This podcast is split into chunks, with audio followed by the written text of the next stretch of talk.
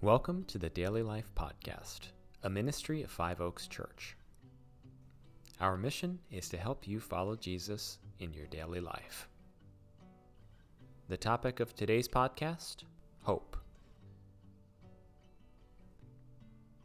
Pray that this season will be a season of growth in hope for you. Hope is at its best in difficult times.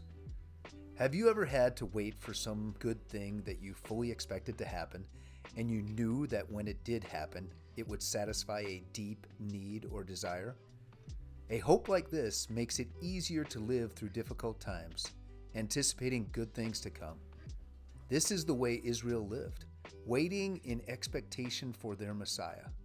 God's people waited on him from generation to generation believing he had fulfilled his promises in the past and that he would in the future. There are many striking Old Testament passages that were written predicting the birth, life, death, and even the resurrection of the Messiah. Though they didn't always understand them, ancient believers clung to these, even during times when God was silent. The Hebrew words for hope, yakal, to wait, and kavah, attention until release, both have the connotation of waiting expectantly, not always an easy choice for Israel.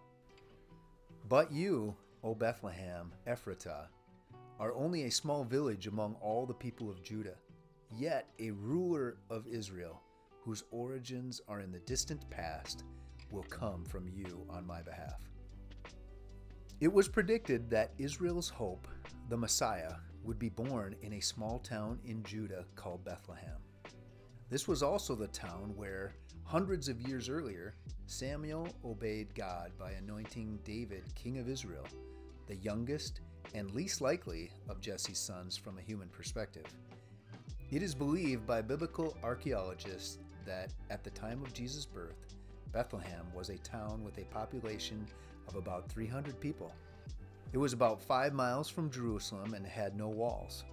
Like God's choice of David, the humble circumstances of Jesus' birth contrast dramatically with a worldly sense of kingship and royalty.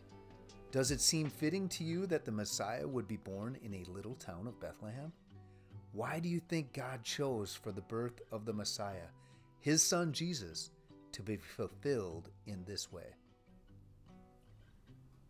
The Daily Life Podcast is a production of Five Oaks Church in Woodbury, Minnesota. To learn more, visit us online at fiveoaks.church.